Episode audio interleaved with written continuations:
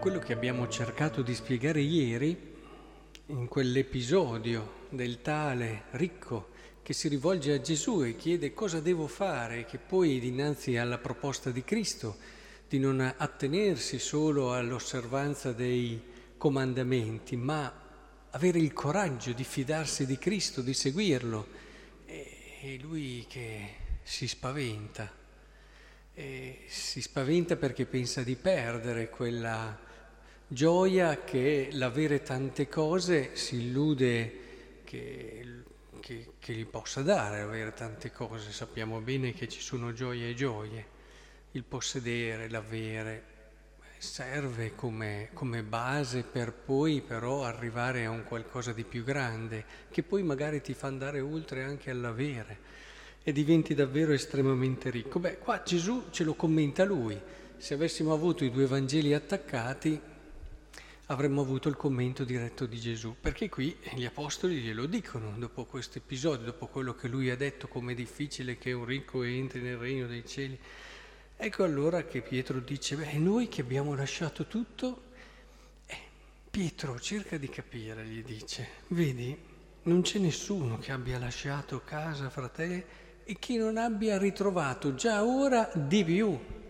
Questo ci fa capire in modo evidente che al di là della vita eterna, che non è poco, eh, c'è proprio un modo di vivere, un'esperienza di pienezza e di gioia eh, nuove, estremamente più grandi di quella che è la gioia ordinaria che tutti possono provare attaccandosi alle cose semplicemente che si hanno, alle cose di questa terra, ma in un modo eh, non evangelico le cose di questa terra sono importanti, ma come un richiamo a Lui, alla pienezza di Dio, alla relazione, all'amore, all'uscire da se stessi, tutto è fondamentale, ma visto alla luce di Cristo. E allora ritorna che Gesù è qui per insegnarci a vivere nel modo più bello. Facciamolo questo salto, facciamolo questo salto, fidiamoci di Lui.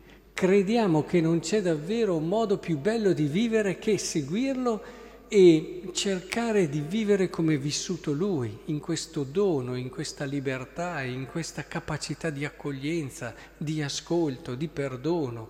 Insomma, tutto il Vangelo adesso, inutile che lo ripetiamo. Ecco, che davvero il Signore ci faccia fare questo salto, perché ne sono certo. La, la differenza che c'è tra un cristiano normale e mediocre e un santo sta tutta qui. Cioè, il santo eh, può essere un filo molto sottile che li separa, però quel filo c'è. Aver compreso questo, che la vita con Cristo è la più bella che c'è. Se noi comprendiamo questo non c'è più bisogno che vi insegni cosa dovete fare, anzi eh, vi osserverò e imparerò io come fare a vivere meglio il Vangelo. E allora, dinanzi a questo, lasciamo che sia la prima lettura, che far commentare la scrittura dalla scrittura è una delle cose migliori, a concludere quello che ci siamo detti. Quasi che questa lettera di Pietro concluda il discorso che abbiamo fatto. Come figli obbedienti, non conformatevi ai desideri del tempo.